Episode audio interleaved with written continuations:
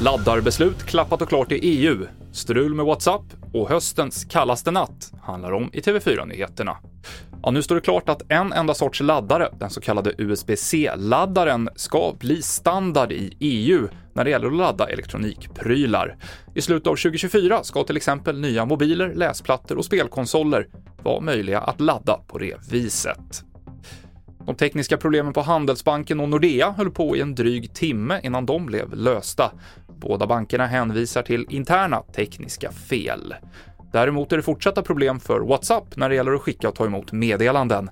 Ägarbolaget Meta bekräftar problemen och säger att de jobbar på en snabb lösning.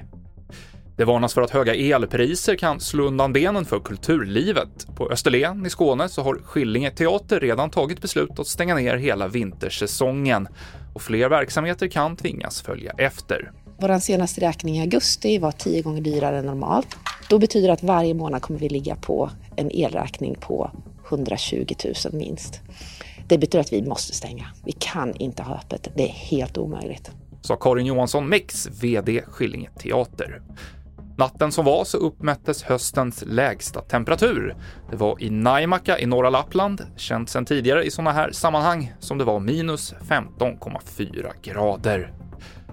Och idag avslöjades det att Pernilla Wahlgren blir ny programledare för sommarklassikern Allsång på Skansen.